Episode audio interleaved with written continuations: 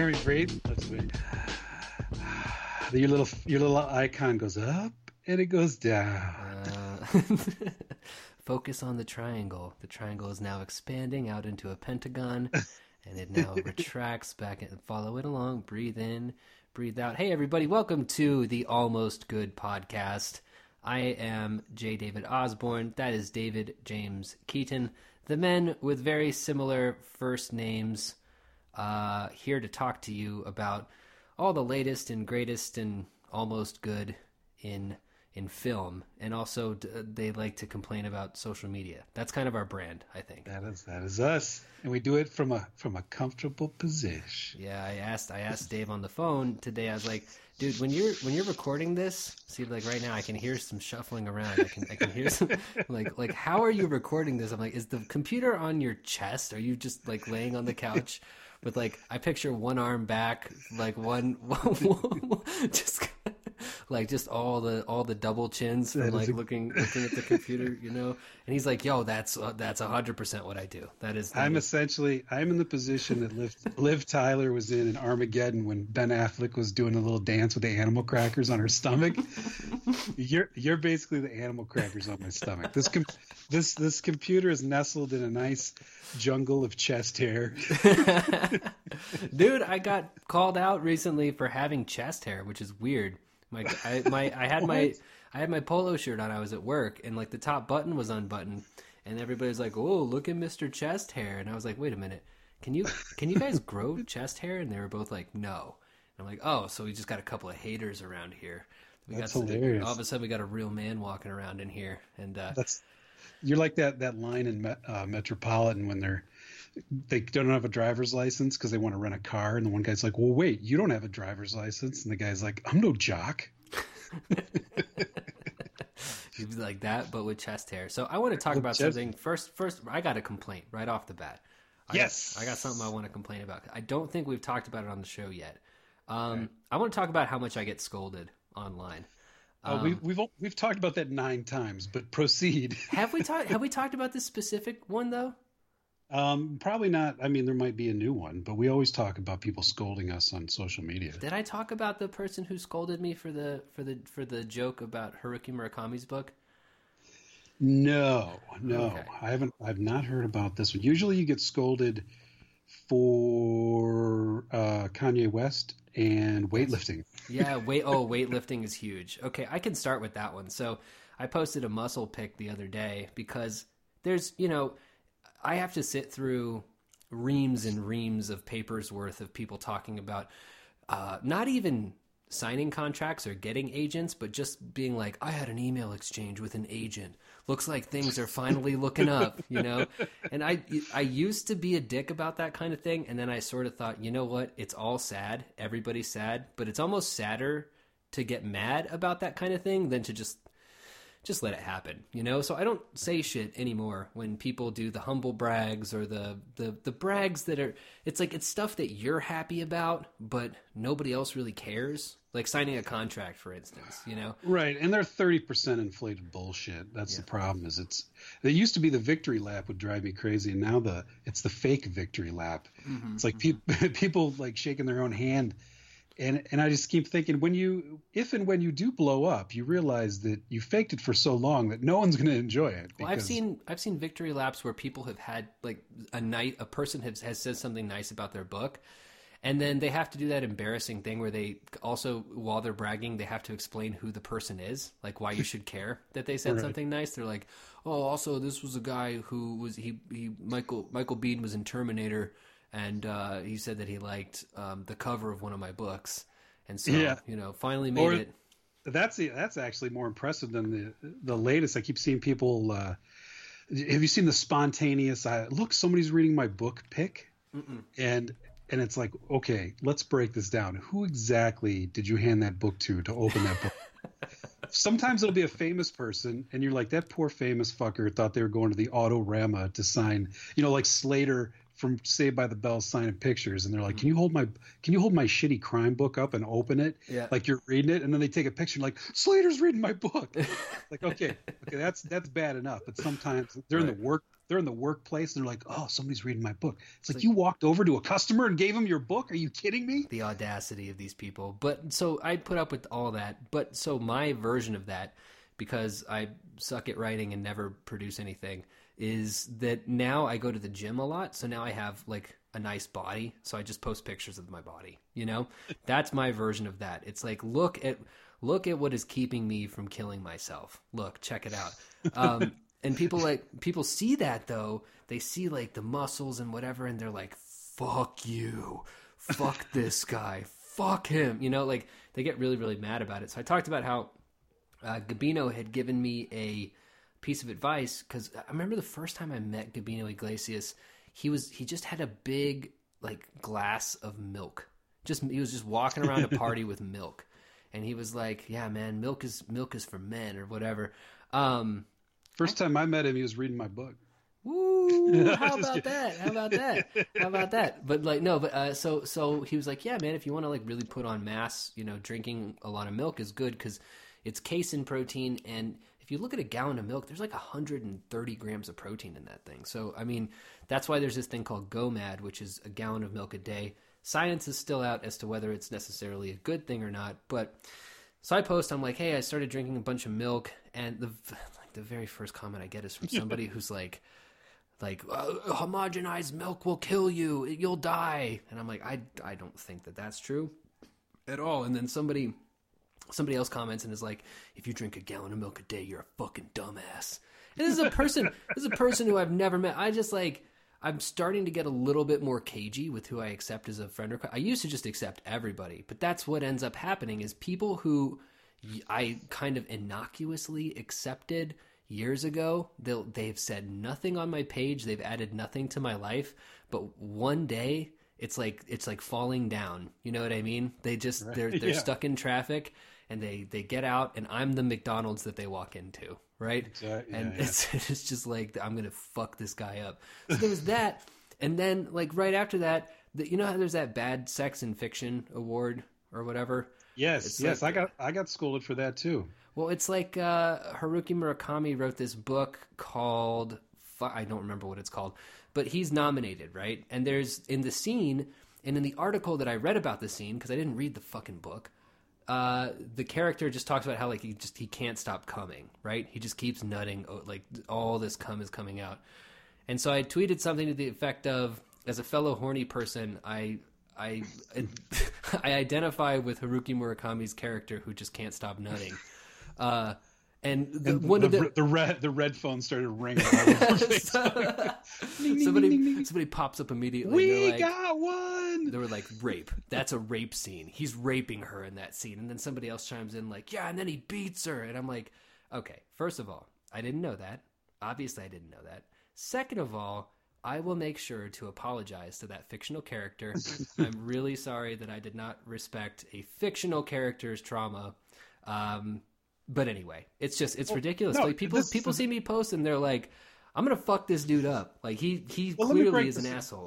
Let me break that down a little bit. That's that uh, bad sex incident because I had a similar um, a similar thing where I had made fun of it um, in a different way. I forget, but I did post a link to the Guardian article that had the clips from it.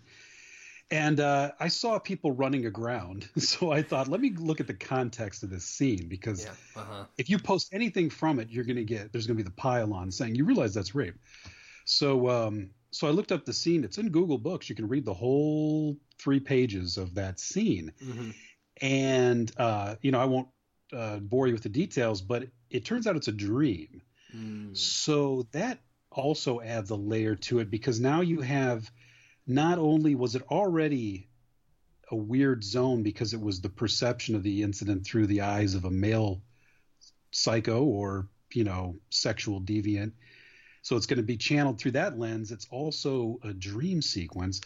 Um, and so i don't know what happens later in the book or before the book but it Mhm. made me start thinking of here we got a fictional character and here you've got a scene which is gross but it's the product of like a diseased mind. Hmm so it likely means that no matter what's happening, that the character is the character who it's happening to is channeled through that lens and through let's give let's say for the sake of argument the author is also into that shit or whatever Sure. whatever perversity let's say he loves it hmm so the fictional character that he invents to endure it i'm sorry but they're also they've they kind of have given consent because they're the product of the mind of a psychopath who would only make somebody who would give consent in you know what i'm saying Yeah. does that make any sense? I know I'm does. talking in circles. And also, yeah, who are you to? Like, there's always this talk of don't kink shame. That's you're down the rabbit hole of a couple levels of what's clearly the kink of this author. I guess he's nominated every year. This dude is nominated for the Bad Sex Awards. Mhm. So to claim that is rape, it's like, isn't there a real rape happening somewhere that we're we could drawing? actually like focus on. Yeah, no, it reminds me of the scene in Reservoir Dogs where Harvey Keitel says, "You shoot me in a dream, you better wake up and apologize." it's like if you if you accidentally make light of a scene that you didn't know was rape that took place in a character's dream. Oh, by the way, it's in a book, so it was written by somebody. None of it's real. You still you better go online and apologize. yeah, I mean it's it's idiotic, and I mean of course, of course, we the author doesn't necessarily. We talked about this before. The author doesn't get to interpret how we interpret it. Mm-mm. And somebody who reads that as a rape scene is they're totally valid. Sure. They they get to interpret it that way, but you can't put the authority in the hands of any individual reader any more than you can put the authority in the hands of the author, No. because it's an interpretive work happening. You know, there's it has everything and nothing to do with us hmm if that make if that makes any sense. So people can interpret that scene any way they want, but to tell you to interpret it that way, it's like fuck off. Yeah, fuck off for sure. And it's also just you know, I, I, the the person who was scolding me three years ago was not a person who was scolding. We'll just say that. You know what I mean? It's like Oh. I was just like, just the times they they haven't changed. it was, it was the, yeah, it was the '90s when I was sending pictures of my testicles to all my male friends, my male friends, mind you, Right. my male right. friends. Oh yeah, could you remember like before the age of iPhones and stuff? Like we'd have like a Polaroid camera, and we, my friends and I had this thing going on where we would take pictures of our shits and just like hide them so that we'd find pictures of each other's shits. Like that's Uh, pretty. there was- it's, it's pretty violating, and it feels pretty gross. But we also actually violated each other constantly. Like Yeah, whether it was I- with our dicks or with with whatever, with like goosing or like slapping each other on the ass or you know. And sometimes dudes would be like, "Seriously, stop! Like, don't touch my ass even one more time." You'd be like, "You mean?"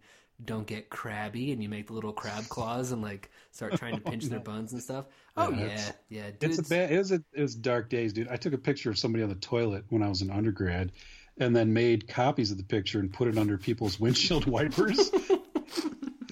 And I and I, it said like, "Who "Have you seen this man?" And he's like, he's like, that is not even funny. I mean, that's It is and I'm funny, though. and of course now it's that's actually criminal. Like, Yeah. what was I doing? It's like, well, I was alive in 1991, Right, and that's right. and we were we're horrible, you know, animals and People no, do not understand that this all happened kind of around 2009, but it really hit the gas in in 2016. This is a brand new thing. This like kind of hyper Yeah.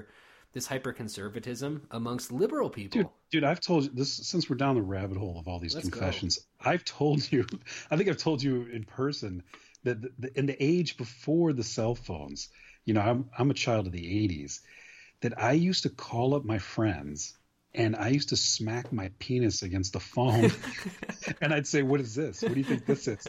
And they'd be like, "Dave, if you call us one more time." That is so disgusting. I'm like, what's? I'm like, what is, what is that? What is that? Do you know what that is? I mean, I'm not saying that that's I invented dick pic, but but I was but I was trying to. I was trying with with with, with what technology I had.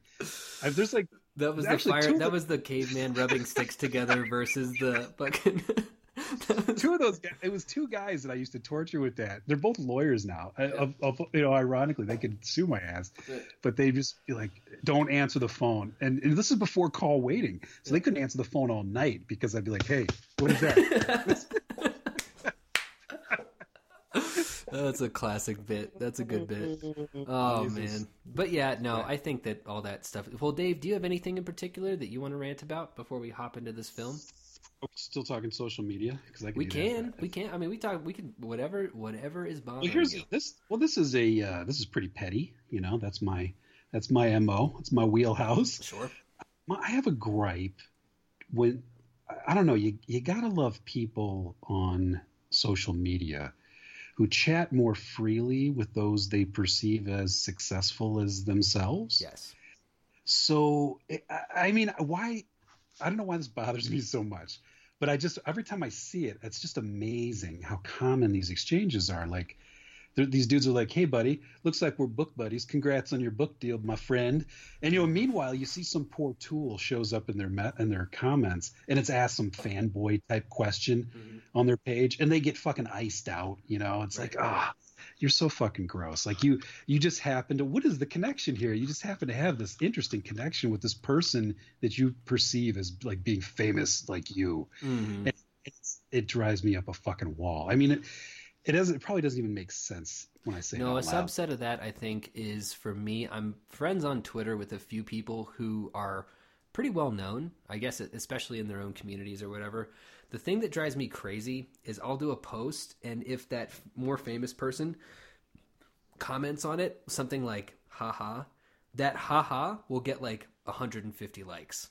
Them saying haha to my tweet. And my poor little uh, naked in the cold, shivering ass tweet is just sitting there with like three or four likes, but them going haha.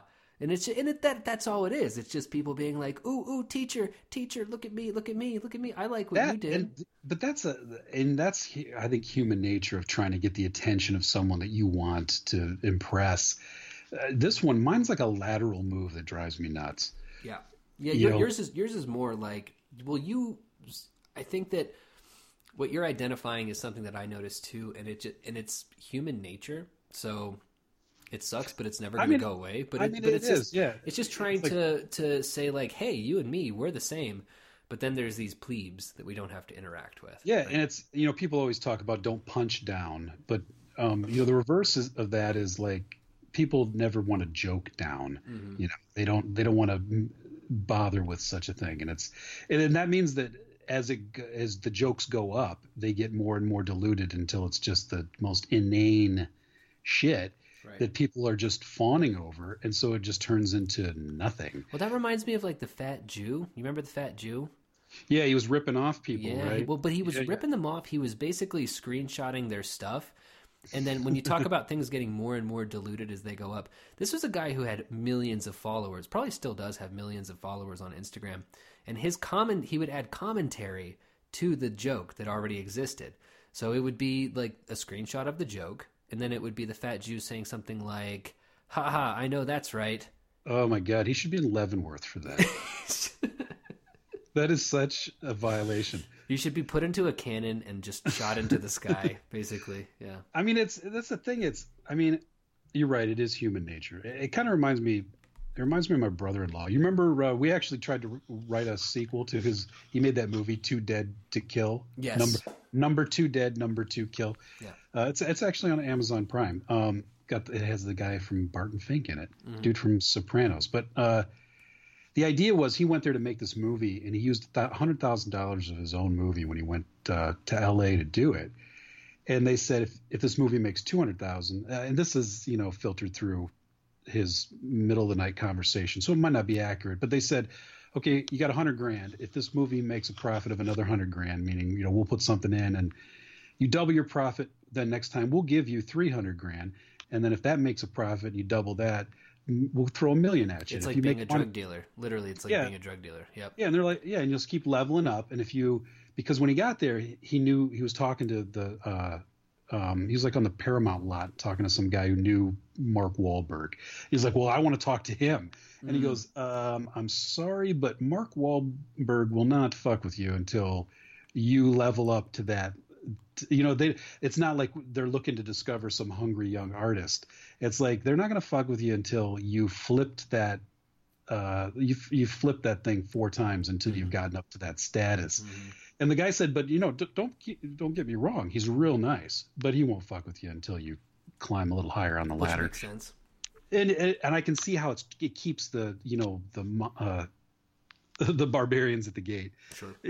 but it also uh, you know, it's also kind of gross because it's it's like it, it keeps by the time you do get up to that level, you've diluted the joke and you've diluted everything to this. Um, I don't even know what I'm well, saying. No, you you're, you you focus grouped everything until you can be sure Yes. that you that you're going to double your Right. money, right? So it's not the people who make it through that system are not the people who are taking chances because you can't really. The whole thing is a gamble, so you can't double gamble. You can't be like Mm-hmm. you know.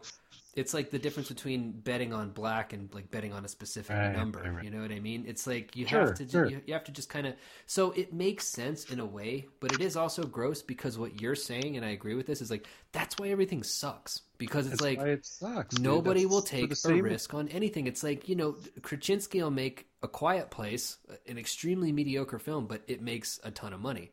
Now he gets to do another one now, and then another, and then another. But there's dudes out there. I mean, camera technology is so amazing right now. Um, you can go on, Dude, Vi- I- you can go on Vimeo, and you can watch like Oh, people who have who have 300 followers who have made these incredible short films. Right. And they just we they, got- they're like gotta- us, man. They can't get they can't pull themselves right. out of this you thing. can't, you can't get to that. You you can't have that conversation.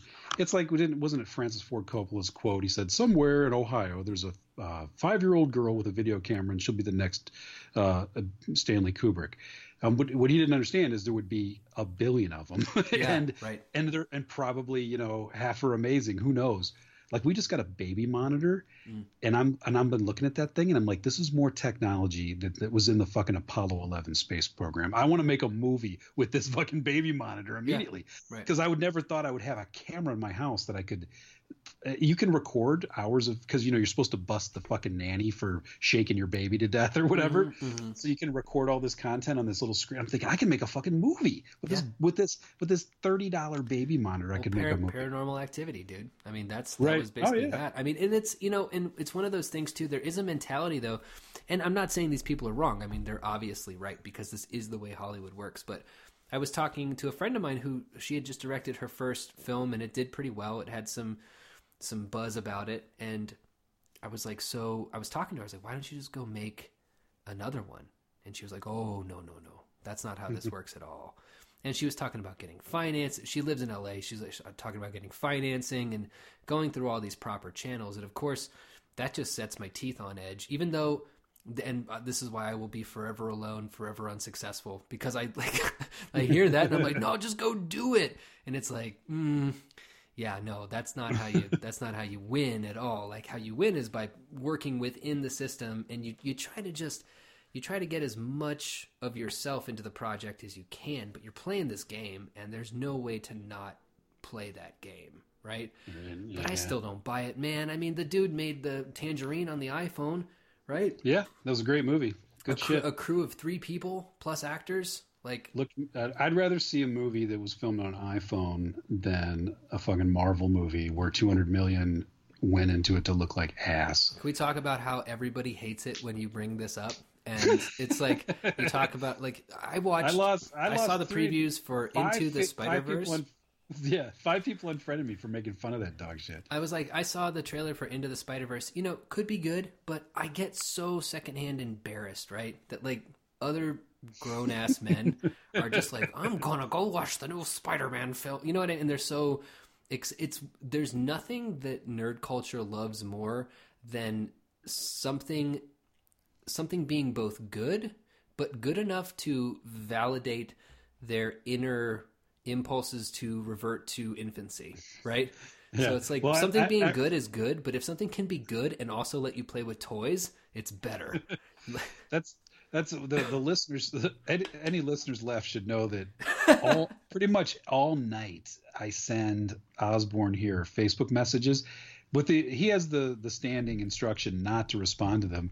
What what's happening is it keeps me from posting things. Mm-hmm. So his messenger is filled with me just like a, a screenshot of a Twitter page where somebody has a paragraph of love for the new Spider-Man Spider-Verse movie and me saying grow up. just like shit like that because I would post that nonstop every day if I didn't do it. To the point where like uh, Amy sees all this um, energy going towards talking to you on the phone, talking to you in the podcast, Mhm. texting you in the middle of the night. She's like, "Is is there a bad influence thing happening mm, here? And I was right. thinking, does she think you're a bad influence? Because I'm a nonstop campaign of negativity towards you that where you should be cutting me loose. Like the negative energy that I put out, that I channel through, it's almost like in Firestarter where mm-hmm. she, she has, she's looking at the blocks and she burns shit and then they keep a bucket of water nearby so she can look at it and put the fire out so that she doesn't nuke the planet. Right. Essentially, I keep, you're the bucket of water I keep looking at until it boils and boils and boils and then it goes away and it I'm just saying, if you were smart, you would not open any message I sent you. Well, I do open for... them, and I also have I have about I would say probably seven or eight pals who I call on a pretty regular rotation. That is, but that's my therapy, right?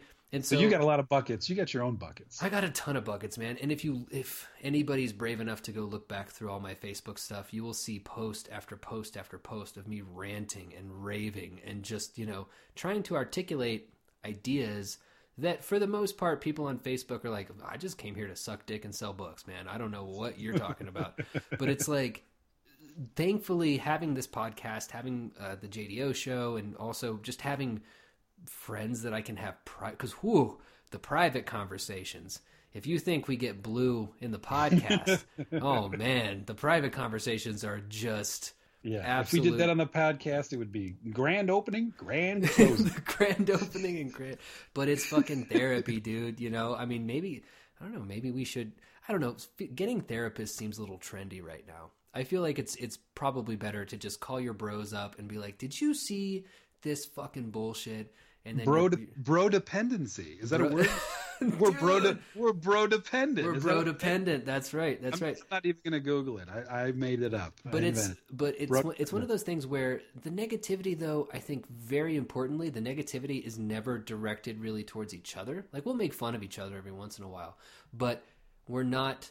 None of that. Ne- all that negativity is directed outwards. So it just feels like you have a fucking compadre in this in this battle that you're fighting, right? Where nobody nobody else will listen to you. You know what I mean? It's just like I, don't, I don't know who anybody's talking to anymore.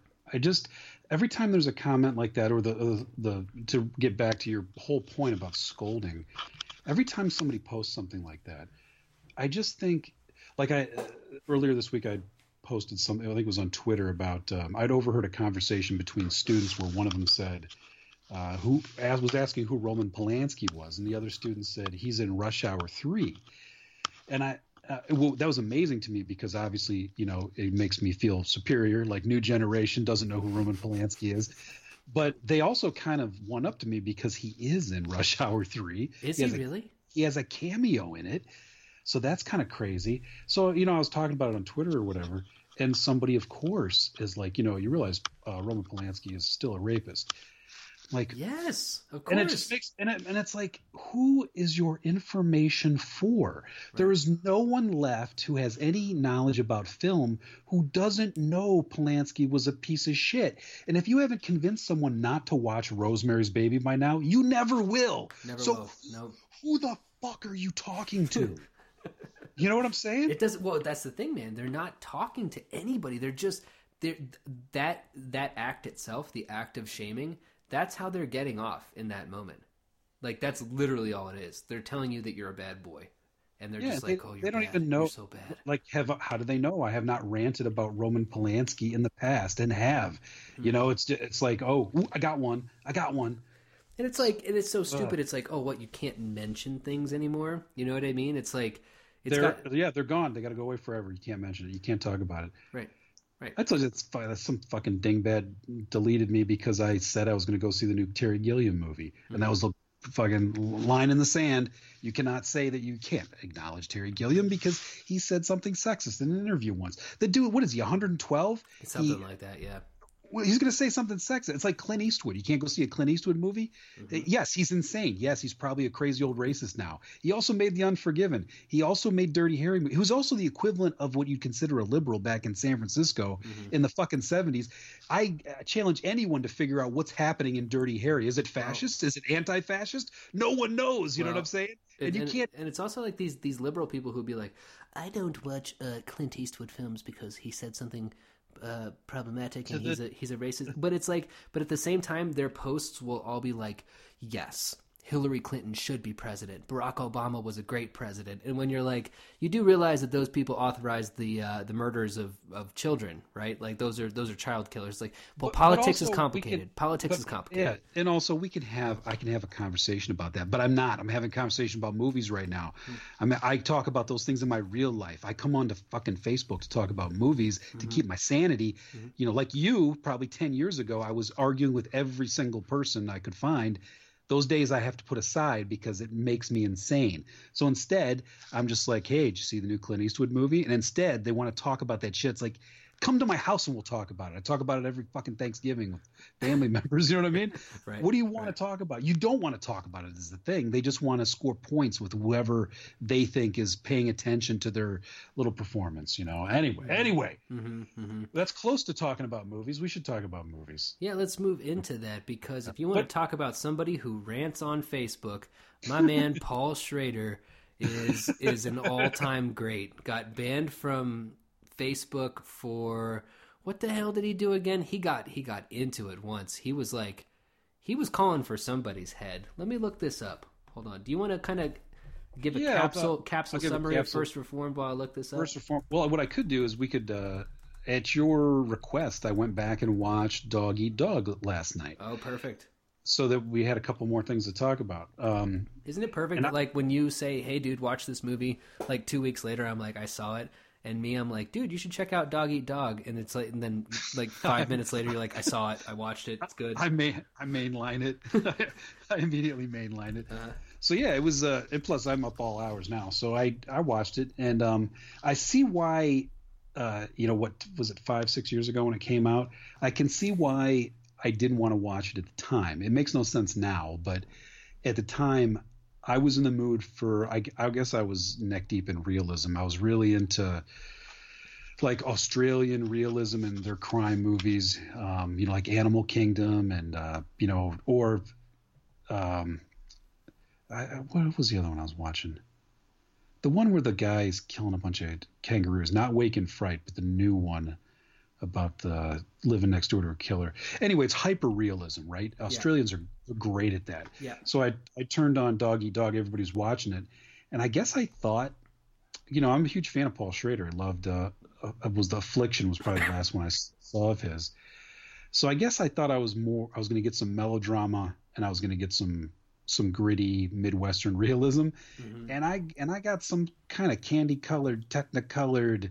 It's kind of like a Oliver Stone knockoff starting out, and I'm like, where am I at? Yeah. And you know, props to the to the old dude for you know switching up his style, but I thought, man, I do not want to watch what I'm looking at. That was years ago. Right. So this time around, I knew what I was in for, and that that hyper, uh, uh, colorful Dutch angled Oliver Stone stuff seems to only happen around the dog character more than anything. Mhm. Although there is some some foggy dream sequences with Nicolas Cage, and the movie's a mess, but it's a it's an ambitious, is. ug- it's ugly little thing, isn't it?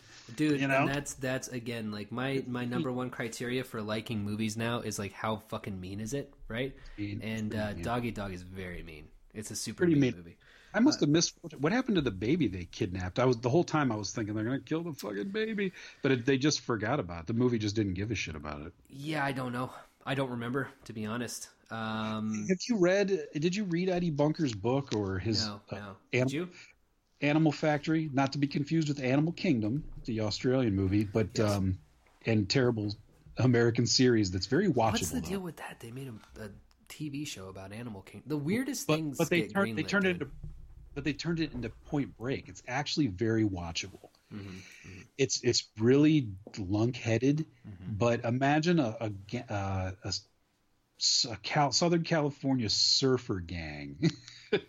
And but and then across with Animal Kingdom, the sort of the matriarchy, the scary grandma. Mhm. It's it's kind of cool, but it's dumb. Uh, yeah. Well she was the best part of the movie. That- and that- she was and sh- she's probably the Helen or what's her name? Ellen Ellen what's her name? She was in uh, Big Easy. Ellen something. You know who she is. Blonde. Mhm. I want to say Birkin Merkin Ellen Merkin Ellen Merkin The- she's a pubic wig Yes. But yeah, but it's anyway. Long story short, uh, it's um, I don't even know what I was saying about uh, animal. Oh yeah, Ed, Doggy oh. Eddie, Eddie Bunker. Yeah, so Eddie Bunker. I don't know if any, if everybody out there knows who he is. He was a former. Uh, he was an ex-con writer, kind of the like the guy who uh, Norman Mailer famously wrote. Um, Executioner song based on, except that guy got out of jail and promptly killed someone and went back to jail and never had a career that was realized. Whereas Eddie Bunker got out of jail and wrote some crime fiction that has been turned into some stuff. Mm-hmm. Short, short time, the Dustin Hoffman movie, and uh, Animal Factory, which is uh, directed by Steve Buscemi, I think, isn't it? Mm-hmm. And it's a gritty prison movie. Good, it's really good. Mickey Rourke's in drag in it, as I recall. Dope and uh, then Dog Eat Dog, which was a book that was bouncing around in the '90s as one of those, um, you know, you got to read it kind of things. And then Eddie Bunker got famous for being in Reservoir Dogs, so it felt like kind of a Tarantino knockoff. Like people didn't oh, know. Oh, he's that guy. Oh, okay, yeah, he's Mr. He's Blue. Mr. Mr. Blue, yeah. So yeah, he wrote okay. it. Okay, wrote the it. book. So the, while I'm watching it, I was thinking, I wonder what the book is like. The book is probably what I thought I was going to get six or seven years ago when I started watching it. Now it's gone through the the, the Oliver Stone kaleidoscope for some reason, and filtered through it. I guess a screenwriter who put some dreamy shit in there. I guess it's not necessarily in the book, but anyway, Dog Eat Dog. I uh, it was worth watching. You know, it was interesting to me that one character who who seemed to have all of his lines overdubbed. That threw me off through the whole. Thing. Oh thing. yeah, I was convinced that they had just hired him for his big fucking knucklehead face. Mm-hmm. But then but then later in the movie he he's definitely talking and it really is his voice. For some reason he has a smooth Jersey Shore voice and that's what was throwing you off. Wait, that, that, that's his real voice?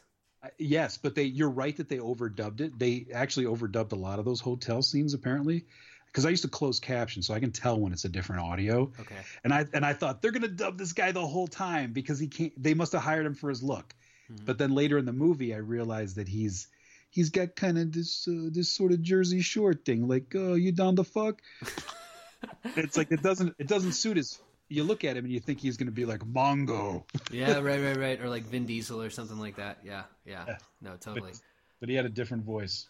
Interesting. Yeah. So, yeah, Will, but Willem Dafoe, yeah, he chewed it up. He chewed up his that character was so good, so good. You know, he's just he's so like this perfect balance between Actually, I don't know if perfect balance is the way to put it. That's probably the wrong because nothing in this movie is perfectly balanced, right?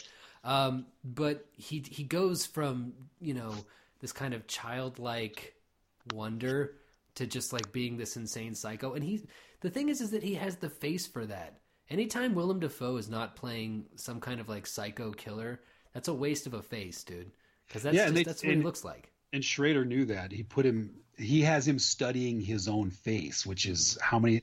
That's a oh the acid thing, right? Like yeah, where it's all melting through, and shit. Yeah. yeah, that's through the Matrix. There, you know, that's like it made me a little uneasy like, oh, did did that director say, Mr. Schrader or Mr.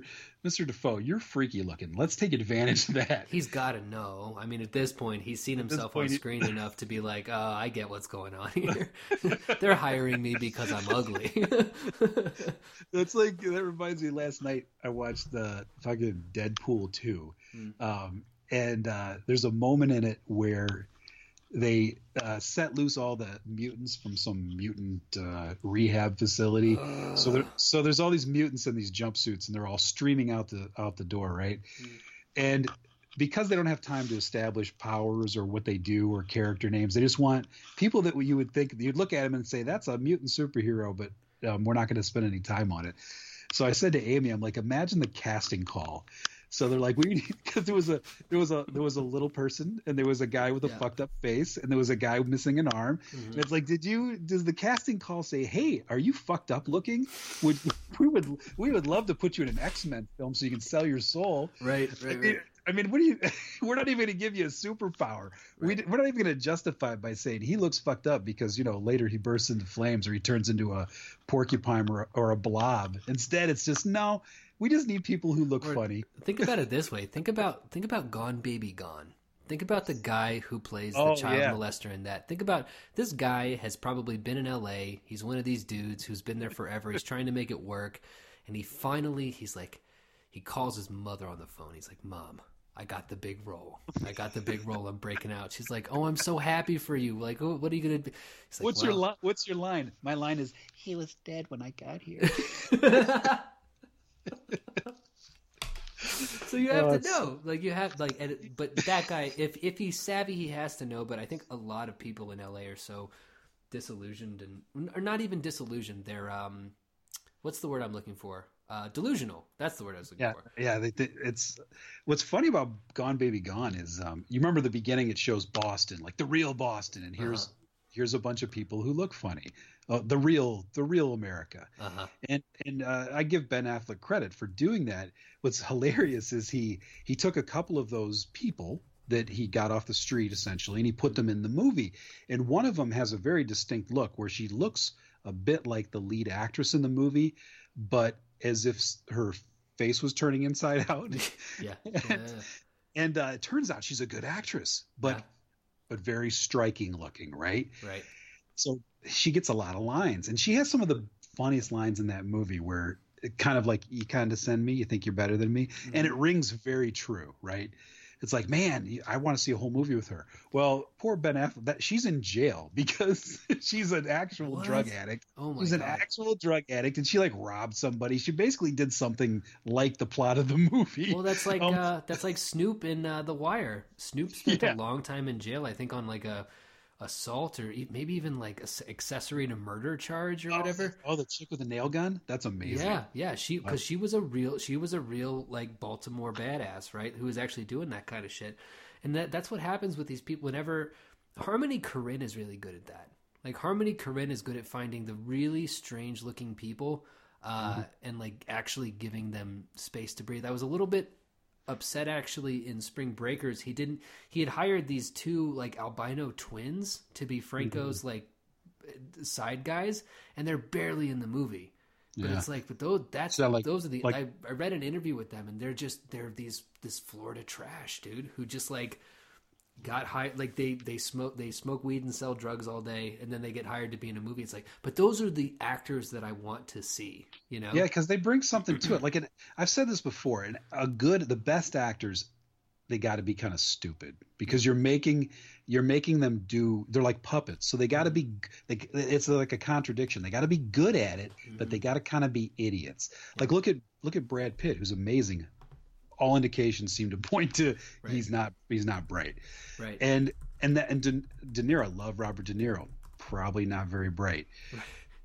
and he doesn't well he was in he was in fucking rocky and look at look at uh, all these actors like late career things where they don't care they're anymore they're paying they're paying for boats. What do you they doing? they just don't care. It's like no, you were never really that like smart. You were good, but not smart. Yeah, Um, every every so often you get a smart one, mhm. um, uh, like probably Daniel Day Lewis, that Sure. exception that proves the rule, and they just uh, it's like they take over the entire um, the the entirety of Tinseltown. You know, is that he does what he wants. you know, t- every I, so- I, every so mentioned often it once already. I mentioned it once already, but uh, just to kind of go back to the uh, the weird actor thing. You know, uh, the Florida Project did that, which was an episode I believe he was two oh, or was three? So. She was Two or- so good. But like most of the cast in that movie was The kids were good. Kids not are never professional actors. And that was also Willem Dafoe. It's like, hey, we need a weird looking guy to play the superintendent, but he has to be a real actor because he's got some tough stuff. He's got to carry a lot of like long tracking shots and Yeah. you know stuff like that. So we need we need one real professional actor to carry a lot of this shit. But he's got to look like a, just a fucking goblin. Like he's gonna. Look... He's like, I'm your man. Puts pulls on his suspenders with no shirt. I'm your man. snaps him. Where you going, Willem? It's like, oh, Papa got a job in the coal mines, honey. Like, I'll be back soon. well, let's let's pump, let's pump the brakes real fast. I have Oh, to yeah. go. I have to take a quick break, and then uh, we'll be right back with uh, First, first reform first soon. Yeah.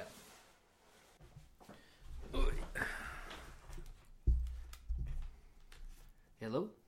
Yep. All right, there we go. It was good timing too. My dog freaked out. Um, I was talking to her. yeah, yeah. Um, All right, and we're back. I think we should put an ad there. I think we should get ads. That'd be cool, right? You could leave me talking to the dog in there. All right. So first reformed, I found the uh, the Paul Schrader thing. Apparently, when Trump got elected, Paul Schrader got a call or a visit rather from the NYPD because on Facebook he posted um, that the Trump presidency was a call to violence and suggested that we should be willing to take arms like old John Brown. And then uh, a lot of people asked him about it. He was like, "Yeah, I had a few too many cocktails." Uh, I think he used. Oh, he used the. He said he said he took a half an Ambien too. So he he pulled a Roseanne there. You know, like he kind of kind of Yeah. wasn't really wasn't really in his right mind. Whatever. But he, but he did some kung fu and got out of it because he made his what people are calling the best movies of his career. Uh, y- I. This is the almost good podcast, so again, like I don't want to get too effusive here, but it's a fucking great movie, man. It's just so good. it's Um, good. It's good. I've got some. I've got a lot of stuff I want to talk about with it. It. Um. I'll let you take the uh, it's better. No, I was just gonna say it's better than Dog Eat Dog. It Uh, is. But dog, but Dog Eat Dog is definitely worth watching. But this. Um. This is good. This is good in a different way. This is. It's it's kind of an ice cold movie too. hmm so I, I I liked that a lot. I, like I said, I'm a big fan of Affliction. Um, I don't know. Do, do you think the listeners know Schrader's uh, oeuvre? Was he? He did. Uh, he, he's famous for writing Taxi Driver and Raging Bull and working with Scorsese.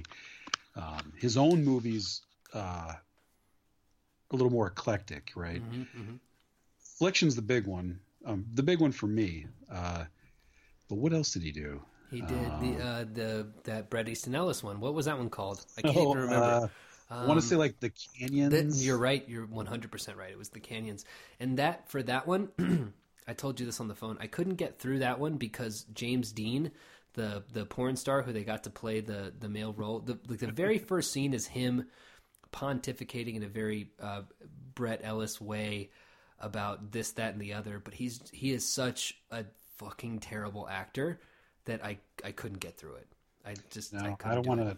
I don't want to. You know, I don't want to look down on on the porn industry, but maybe that's why he di- he didn't make it as an actor. Maybe, maybe that's why he, he turned to he turned to sex on camera. When, Well, the man knows how to fuck, so I mean, there's that. But uh, but act, maybe not so much. You know what I mean? It's like maybe if he was just there to sling some But- wiener, that would. but be does cool. that does that mean that he's the most amazing actor in the porn industry?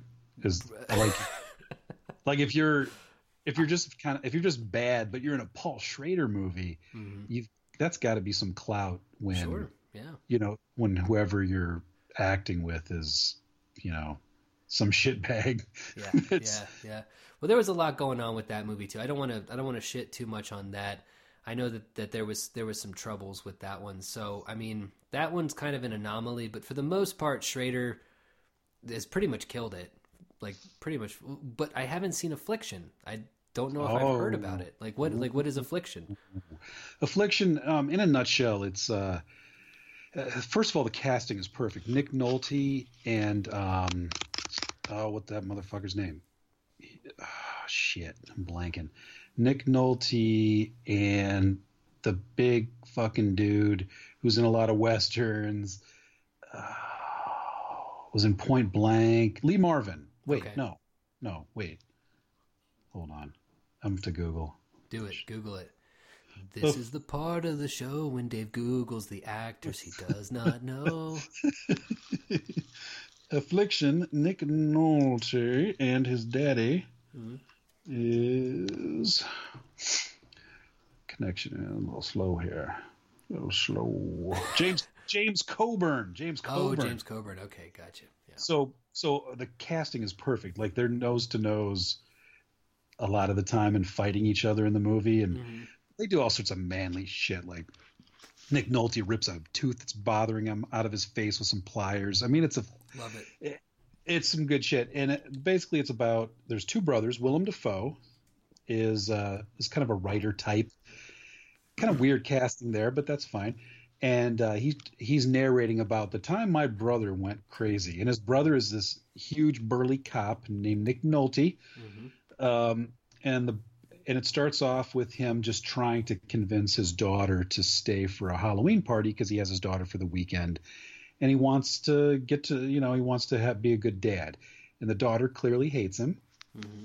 And he gets more and more stressed about it, and he's cracking beers in the truck, and she's cold, and miserable and wants to go home to her mom and you just see him like unraveling like not, you can tell that this guy is going to be one of those guys where you know kind of like lenny and uh, mice and men like he's going to pet the dog to death yeah like sure. I, just, I just i just want you to love me right, right. and uh, so the movie is about the the title affliction deals with the affliction of violence in the family and uh, deals with him just losing his shit he starts to get con- kind of conspiracy minded. Mm-hmm. There's a there's a shooting in the woods, and he decides he's going to investigate it, and everybody comes to tell him, well, it's pretty much cut and dry, and he decides that there's some people that he thinks it's some sort of conspiracy, and everybody's like, no, it's not, dude.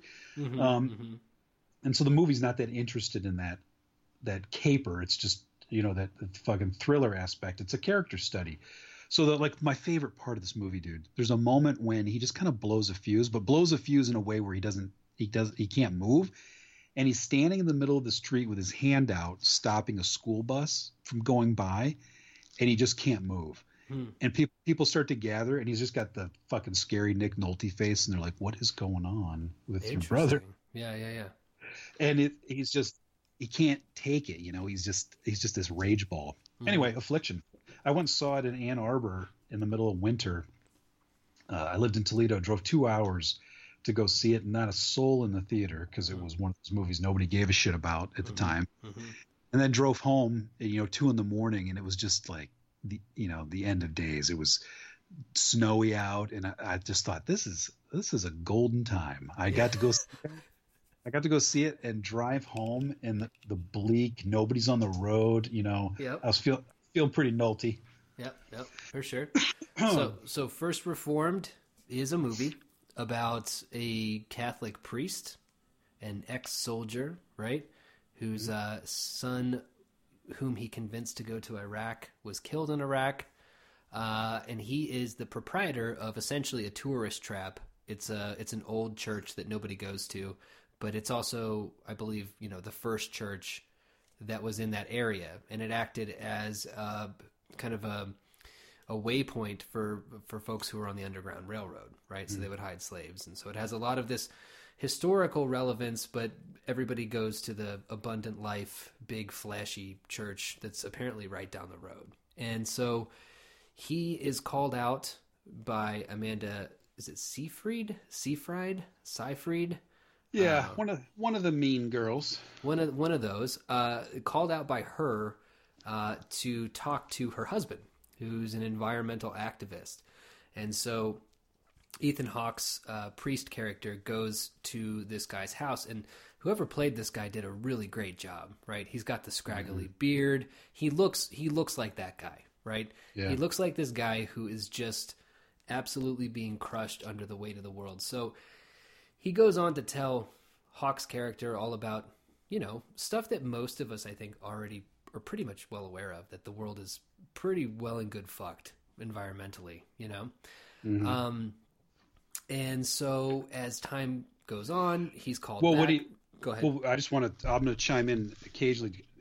It should be noted that he's that that guy, the the environmentalist kid who's losing it, what happens in that moment is that he's he's proselytizing to him, right? Mm-hmm. He's he's converting the priest to a new religion. Mm-hmm. And and we don't realize the importance of that moment until things start to progress. But that's why their their conversations are so interesting. You see that Ethan Hawke is hungry for a new religion. Mm-hmm. And his his new religion is saving the planet rather than saving man. Mm-hmm. And that's that switch is fascinating. But go ahead. It is, and we can we can totally get back to that. But I mean, basically, what happens is that he he's called back a little bit later by the by the wife character again uh, to find out that in the garage the environmentalist dude has been building a suicide vest, like a, a bomb mm-hmm. vest, mm-hmm. and um, they both decide to just kind of like get rid of it and not mention it Um, unfortunately, like the day after that, after finding out that his wife knows that he made a suicide vest, the environmentalist dude sends Ethan Hawke a text, says, Hey, meet me in the woods. Hawke shows up, the dude's blowing his brains out. All of this is first act stuff. It's not really like spoilers, I don't think, but I feel like most people who watch this show have probably seen the movies. Um, but anyway, so what begins after that? You know, Hawke has a drinking problem. He has this kind of woman who's a bit clingy and he just kind of wants to be left alone. He clearly hates himself. And like you said, he, he begins to take up this new religion of environmentalism. Right. And so he starts plan. He, he realizes that uh, one of the main benefactors of the church down the street, the big mega church, is this dude who runs one of these scary uh, polluting companies. He's like, he looks it up online at one point and finds out that this guy is like number five on the list of offenders for you know pollution and climate change and things like that. And so there's this great scene in a diner where him and this guy kind of go back and forth and whoever played that guy also great casting because he's just this complete dickbag he's this kind of mm-hmm. he takes up a lot of space in the booth like i love the way that scene is shot where hawke is kind of he's kind of squinched into a corner and mm-hmm. this guy's he's spread out he's got all of his papers in front of him his arms are you know he's clearly he's, he's clearly an avatar for like a midwestern republican asshole man. Right, and they right. they're kind of going back and forth and debating it, and the, he's like, you know, well, the environment, this, that, and the other, and the guy's like, well, it's a complicated issue, and Hawke says, not really, it's not really that complicated, and um, when you leave that scene, you're like, ooh. Ooh, I want to see that guy get hit by a car. You know what I mean? Like they really yeah, they they sell his ass. Uh, I thought really it was well. come. I mean, if you look at Schrader's uh, legacy, didn't you think you were you knew you were heading for the sort of meltdown you got? But I also thought I was heading for kind of like the taxi driver meltdown or the blue or uh, was not blue hardcore. Mm-hmm, mm-hmm. Where the guy is with the, his daughter's in porn, and it's like he's choking his way up the food chain. Yeah. Like I thought Hawke was gonna like start dealing out some justice. Yeah, for sure. Like Rolling Thunder, that's another Schrader script. Yeah. Um, but instead, we don't. He doesn't give us that. He doesn't give us that moment. And, uh, and so I kind of like instead of doing the rest of the plot recapped, I kind of want to touch on a few things. The number one thing, I actually do want to start on something that I have kind of a problem with plot wise, but not symbolically. Mm-hmm. I do understand that you know he, he turns out he pretty much has cancer because he drinks like a fish and his stomach is you know really bad.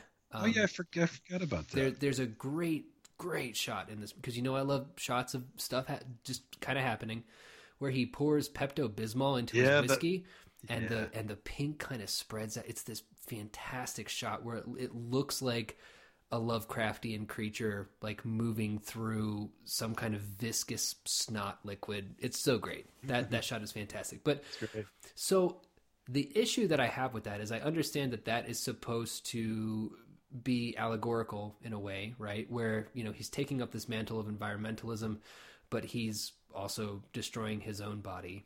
And it's kind of that push and pull, right? It's like he won't stop drinking because he likes drinking, the same way that these people won't stop destroying the earth because they like what they're doing, what they're getting out of it, right? Mm-hmm. I get that. But what I don't like about it is that it brings a Breaking Bad element to it. Like when he kind of finds out that he's going to die. I would have liked because you know, spoiler alert, he does go off the edge, right, and starts mm. planning a, a mass killing. I think I would have liked that a little bit better if he just if, if he had more to more to lose. More to lose, yeah. If it was just the idea took him on so because you know what is Catholicism all about? Like you give up ostensibly you give up sex, right? You um, you enter into this kind of rigorously self disciplined um, religion. And so if he had a bunch to lose, but he just became single mindedly determined to carry out his act in, yeah. in lieu of all that, I, I feel get, like that would have been more powerful. I, I, hear I hear what you're saying, and I, I must agree because I I, had forgotten the the mm-hmm. illness part, mm-hmm. but then I would also say that um, I, he because of the religious aspect, he does have a lot to lose. You know, he's gonna he's damning himself if he does that. Mm-hmm. So we're going to assume because at first I wasn't sure what was happening as far as his letters to himself. I thought, is this is this happening? Is this a big flashback? Uh-huh. You know, when he says, "I told myself I would write these things every night," and I thought, this "Is this a big flashback?" And we're going to lead up to his meltdown or something. Um, and then I thought maybe I missed a line in there where he said he'd lost his faith, mm-hmm. um, but I don't think that was in there. Um, so I think if if it's not as easy as this here's this guy has lost his faith nothing to lose dying why not blow up a church i think he does have a lot to lose because if he does still believe in all these things and he clearly does based on the last scene then he has a shit ton to lose. He is he is damning himself by doing it. Right. and, and he's it is the ultimate sacrifice right? Because that's it's not just him taking up the religion of environmentalism. He's also that's what's so clever about the movie is we just I halfway through I thought this is amazing because here I have the most sympathetic portrayal I've ever had of a suicide bomber. Mm-hmm. This is essentially Paul Schrader's thesis on the Middle East. Mm-hmm. Like this is why we can't. How do you judge the person? Who, the you saw the exact same. You can easily map it on to a, a suicide bomber in in the fucking Middle East. Well, it depends on what could... you believe, right? So, I mean, that's a really great point, though. I mean, if you do believe, um, it's kind of we might have touched on this very briefly in a previous episode. Maybe it was in my other podcast, but I just got so many podcasts, man. I just don't even know what to do. but it's this kind of idea that, like, you know, if you are an abortion doctor, for example, or I'm sorry, an abortion um, activist, right? Like mm-hmm. bombing an abortion clinic, te- based on your logic and your morality, makes sense because you're saving lives, right? Because they're literally yeah. murdering children in there, you know? So in a way, this is kind of it's like you said, yeah. I mean, it's it's and the thing is, is that he doesn't lose his faith. His faith actually becomes stronger because you know he's reading that, you know, Thomas Merton guy, and he's you know most of his when he does get into theological debates, like with Cedric the Entertainer, he's using Bible verses to talk about like why it's important to protect the earth, right? Yeah, he's just he's just found a new a new religion, and he's and it, his passion, even though it's, channeled in this other direction, um, it, it, gives him a new lease on life. That's kind of the Breaking Bad thing, you know. He's he's rea- he's reactivated. Did you did you not did you not feel though any chemistry between those two actors? I was surprised. I never him and I, the girl. Yeah, I, I thought dude. I thought the whole time. Well, no, between uh, Hawke and Seyfried, like I just like the whole movie. I I was surprised. I was shocked. The ending is, um, you know, he's gonna blow up the church, and then uh, it turns out that this woman who he's ex- the wife of the deceased environmentalist shows up, who he told not to come, and you know he kind of like freaks out it's a great freak out scene he screams into his uh into his cloth right into his robes and mm-hmm. then he wrap, wraps himself in barbed wire, uh, pours out some Drano, and gets ready to end it. And then she shows up, and then they start making out. And I didn't, even though yeah, they he, have that that scene where like she lays on top of him, and they do that thing where they listen to each other's breath. It that, seemed much more. It seemed more well, platonic to me. Well, I think that, and I did this to you with Buster Scruggs earlier. It's like. Um, I think it, it lessens the impact of the end a little bit, but I think it's to me, I thought it's pretty clear he's dead, and that his version of the afterlife is like a, an eternal kiss. You know, huh. they've already they've already hinted at uh, um, the supernatural aspect of of the movie by them floating when they were touching before, so that gives you the the feeling that the movie can go in a supernatural oh, moment. So, it, so if she's there, does that mean he went ahead and blew the church up with her in it? He did not. I I took. He just chugged the Drano, dude. Oh, you think, he chugged about, the Drano? Okay. He, def, he definitely did because he's tied to that sacrifice with his drinking. They've the the beautiful cloud we've already seen in his drink. They show it fall to the floor, and they embrace and he doesn't drink it. And then they have a kiss that seems to last forever. He's fucking dead. And in and in his and it's kind of like the, the hundred virgins or whatever. The suicide bomber gets the hundred you know. Oh you're right he, dude. he gets he the, got he his gets virgin. the girl. He gets the girl well she's you know? pregnant but you know but still right. yeah. But he gets he gets the girl. Mm-hmm. so and i you know i I assumed she was dead, and then I Googled it. I'm like, first reformed ending, and of course, you know, a million idiots did the same thing I did and wanted to know is is he dead or alive? And Paul Schrader very smartly does not answer that question. But in an interview, he said, um, first he he very he deflected it like they always do, and he said basically, you know, your own interpretation. I leave it up to you to uh-huh, interpret. Right. And then when pushed, I guess on a commentary track somewhere, he says, "I don't know. That's what heaven looks like to me," or something like that. Oh, and okay. I gotcha. Busted. Gotcha. Gotcha. Gotcha. Gotcha. Yeah. Yeah. But again, oh. like you said earlier, it's not up to him to interpret it. It's yeah. up to us to interpret that ending. So it's however you want to. If you think, you know, this shows a little window into your heart, your version is he blew up the fucking church. Well, I'm just no, I'm, I, I did that off of what you said. trying to pawn this off on me, dude. Come on, man. No, I thought I thought uh, if he was dead and then she was there, then that would be. But like, no, when I was actually watching it, I don't I don't go to um, I don't know. Things have to be spelled out for me. So if it's if he didn't like if he had taken a little sippy sip and then she showed up, I would have been like, oh, but since he didn't take a sip, I was like, whew, just in the nick of time. But another interesting thing is like Imagine. nobody could get into that door. That's the thing. Remember? Like the other preacher is like trying to get in, he's beating on it, he can't get in the oh, door, and then right. she just shows up. Right. Yeah. Yeah, imagine what it looked like after it's all said and done. You know, it's a beautiful ending, but then if they should have a you know like one of those marvel post credit stingers where it's just the cold reality of what you're looking at uh-huh. which is him covered in barbed wire bleeding through his robes with his throat you know sizzling and, and, people screaming. Right. the, then then you play the fucking ironic credit music you know. Yeah yeah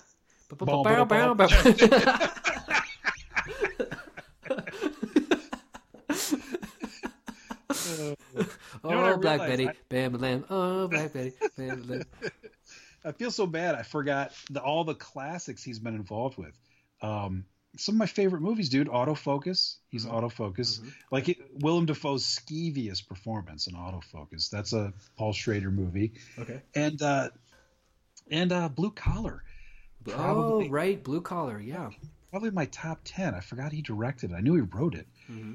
Um, I think that was his directorial debut. Yeah, that's a great one. Um, and then Cat People. If you were if you grew up in the '80s, you watched the shit out of Cat People. Mm-mm. But I don't think he. Um, that was a remake, but that was a very pervy uh, werewolf kind of deal. I just know about Cat People because in Scott Adlerberg's novel Graveyard Love, released by Broken River Books in 2015, Cat People plays a big role in in that tasty. Probably the mm-hmm.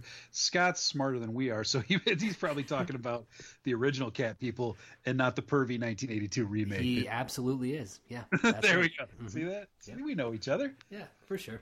We we know we know when we're beat. um, yeah. But yeah, uh, no. Any any other thoughts on on this one? Um, I took no notes for it. Uh, I just knew when it's when he started uh, spacing out and looking at the cosmos and had clouds in his coffee, basically I texted you and said, "Right up your alley, dude. Go watch this." And I knew we'd be talking about it. Oh yeah, that one. Uh, that scene was great too. I do. I do love when. Um, I don't know. I just really like when the moviness of movies is pointed out. You know, I love the title card in this movie, where it's like in quotes and cursive. It's like and I, okay, I might have watched this movie wrong. I watched it on Amazon Prime, and it was in like the non widescreen format where it was like in a box. No, no, that's no, right, no. right. I think he did. That's the thing, dude. I'm, I meant to mention this. This was like the most Kubrick looking movie I've ever seen him do. All those, you know, Kubrick loves to center shit, mm-hmm. and and he and Kubrick shoots full frame. He doesn't shoot widescreen. Mm-hmm. Um, I think just like he kind of channeled his inner Oliver Stone last movie, I think he was channeling his Kubrick. Because mm-hmm. I don't remember very ice cold, symmetrical architecture shots and big ceilings, and I think uh, I think that was intentional. I'm pretty sure it's supposed to be full frame mm-hmm. um, because there was no moments when anything was cut off when they were panning around to keep anything in there. Mm-hmm. I think he wanted to look at it as a as a you know an old timey TV. Yeah. He wanted to he wanted he wanted a square. He wanted a symmetrical square. It does feel more personal though too. There is something. It's so funny. I just got done talking to uh, Jeff Jackson for the other podcast about his book, uh-huh. and uh, he was talking about how he specifically played a lot with the form of Destroy All Monsters, like the actual print form of it, to like do an effect, right? So he talked about how he wanted to figure out a way to like it's in the third person, but he wanted to be able to get into characters' heads, and so he came up with this thing where you like there's some space and then there's like a centered italicized thought, and then you like start again. Anyway, um, hmm. But there is something with First Reformed, the fact that it shot full. You called it full screen, full full full frame, full frame. So okay. it's so it's the dimensions of original te- television yeah. sets. Yeah. yeah. So it's, not, it's full frame. Old it, old TVs, not our new TVs. And it did a few things. Like number one, it did make me feel like I was watching something from the '90s, right? Mm-hmm. Um, but it also um, it felt personal, but also claustrophobic, right? Um, yeah, for so, sure. So the so the personal thing, it's like it's where where he's talking to the environmentalist, right? It's like they're both on the edges of that frame. If there had been widescreen and we could see like I don't know the laptop behind him, but also like some of the window, like that kind of wide look. I mean, it works great for for most movies, honestly. But this one, mm-hmm. I feel like the more intimate your movie gets, I think you you got to be in that little box, you know. You can't yeah. really, you can't, you don't have a lot of room to. Even when he's out there, there's that beautiful shot of him walking in the in the woods to go find the body, and the the violence, which by the way is is very matter of fact. Like that head blown open looks real, but it's it's not. It's just there. There's no like right. dun dun dun. Everything just feels so. It looks like something you'd find in the woods. Right. like right, right, right. Everything like a sacrifice. It feels less. Oh, he gosh, was because that was his. It? That was his Jesus. That was his. He died for his sins, basically. Whoa! I didn't Whoa. think about that either, dude. That's crazy. I, no, I just looked up uh, First Reform Blu-ray, and it says it's in full frame. So yeah, it's That's filmed that way. It's that way on purpose. That's dope, dude. I loved it though. I actually I wish more movies would go back to that. Um, I like it. I like just a little box with a couple of characters talking. I like a little why, box with something happening. You know. That's why The Shining is amazing because The Shining's it's full frame and it's it's both claustrophobic, but it's a contradiction, but also gigantic. Mm-hmm. It's like it, it, keeps going up rather than going right. to the sides. Right, and it feel it feels to me like widescreen obviously is great for your westerns, right? Your Mm-hmm. I, I, guess, act, of course, action movies. You'd want that widescreen so you can catch the car- like everything that that's happening in the action. Um, or if um, you're or if you're Quentin Tarantino, you want nice 70 millimeter giant film so that you can film just a face, right. a face eating stew, and not oh, ever go outside. That's an interesting thought. Like, what if Hateful Eight had been shot full frame? Right, that might have been more yeah. interesting. Right, like that might have felt more yeah. like a kind of a throwback play sort of thing. But, but it is kind of like it is kind of a throwback to Sergio Leone's like Fistful of Dollars and or The Good, the Bad, and the Ugly is giant, you know, 35 millimeter movie, mm-hmm. and you see it on a big screen. And people have ta- I've never I wish I have seen it on a big screen, but I've never seen it in the theater. But I but I can tell watching it at home. I have a pretty decent setup. Mm-hmm. That you're looking right up their noses. You know what I mean? Yeah, yeah. Like right. even though even though he could show you the the entire universe on film that big, he's like here is a giant face. Go right up the nose mm, you know? Mm-hmm, so mm-hmm. it's so it, it's very oppressive even though it's huge. He wants to show you that big clint eastwood you know mount rushmore fucking face. Yeah. you know? Yeah right. Which which doesn't seem like a good use of it but it's he he certainly made his mark by doing that. And i think mm-hmm. tarantino was probably trying to do something similar right. by using that giant um, the ability to have the world and and force you just to look at something up close. Yeah, I love it. Well, hey, that's all I got for this one. What about you? Yeah, that's. I think that's it. I um, yeah, first reformed in yeah. the books. That's that's not an Probably, almost good movie. That is a that is a very good movie. You think it crept into good? Did we ruin our branding? Maybe. I don't know, man. Um, but hey, the episode's almost good. So it's gonna I, because this this year has been certainly almost good, not very consistent. It's it's probably a good. There's a good chance that you're going to see this on our top ten list coming soon.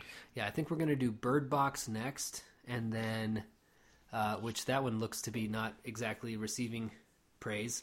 Um, so that'll be interesting. And it's I wonder if it's going to be a claustrophobic movie. what's interesting about that is I don't know if we should trust the reviews just yet, but it's um, and this is not just because I bought stock in Netflix. I'm not I'm not even joking. Yeah, right. but uh, because it's a Netflix movie, but it's in the theater, and I think that might have been not a. It might not play well in the theater, and that's where the reviews might be coming from. Mm-hmm. I wonder. I wonder how it plays at home. Oh yeah, and I don't, dude. I don't fucking listen to reviews anyway. Who get like? I'm sorry. I'm going to listen to these people. People who you're gonna- decided to make their lives professional movie reviewers. How embarrassing! Embarrassing, dude. Grow up. Grow up. But, I, but on the the other side of that coin is, we are going to tell you exactly whether this is good or not. Like you can trust us. Oh, totally. Yeah, yeah. I'm not gonna. I'm not gonna lie to you just because We- Josh Malerman is one of my best friends.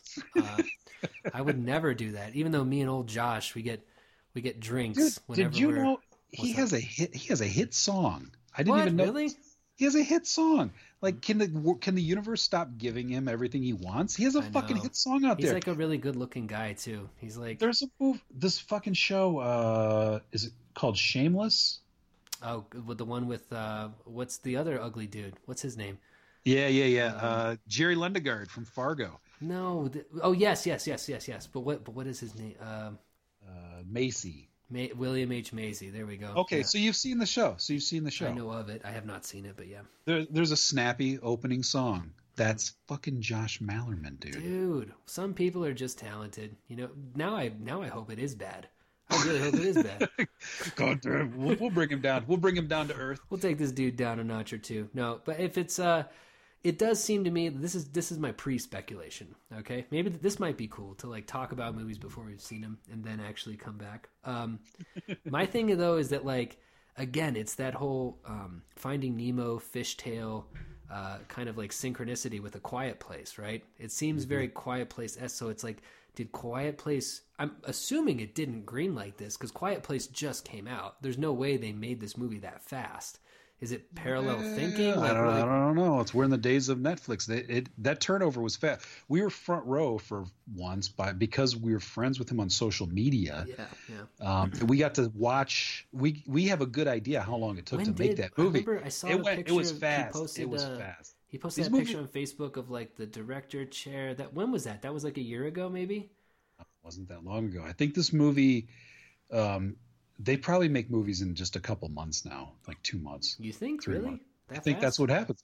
I think that's what happens. Hmm. My only my worry about that, I'm gonna have to go back. I'll save it all for when we talk about it. I the preview that I saw, I read the book. I read the book two years ago, I think. No, yeah, fuck, it was like five years ago. Was the I was book still, good? I, I was still in Louisville. Yeah, the book's pretty good. Um, but I was in the middle of reading all those sensory based horror books. I read uh, uh, the Flame Alphabet and uh. Lullaby, Lullaby, and um, Pontypool changes everything, and Bird Box. So I was, I was ass deep in fucking sensory based uh, horror and science fiction, um, and so I was enjoying it. Um, but I watched the preview, and I'm not sure that this is actually following the plot of the book as far as what these things are. Mm-hmm, mm-hmm. I'm a little worried. I'm a Well, worried. I'm worried that we're that dealing you read with. the book, I'm glad that you read it, so you'll be able to to, to kind of talk about that because I have not, uh, nor am I going to.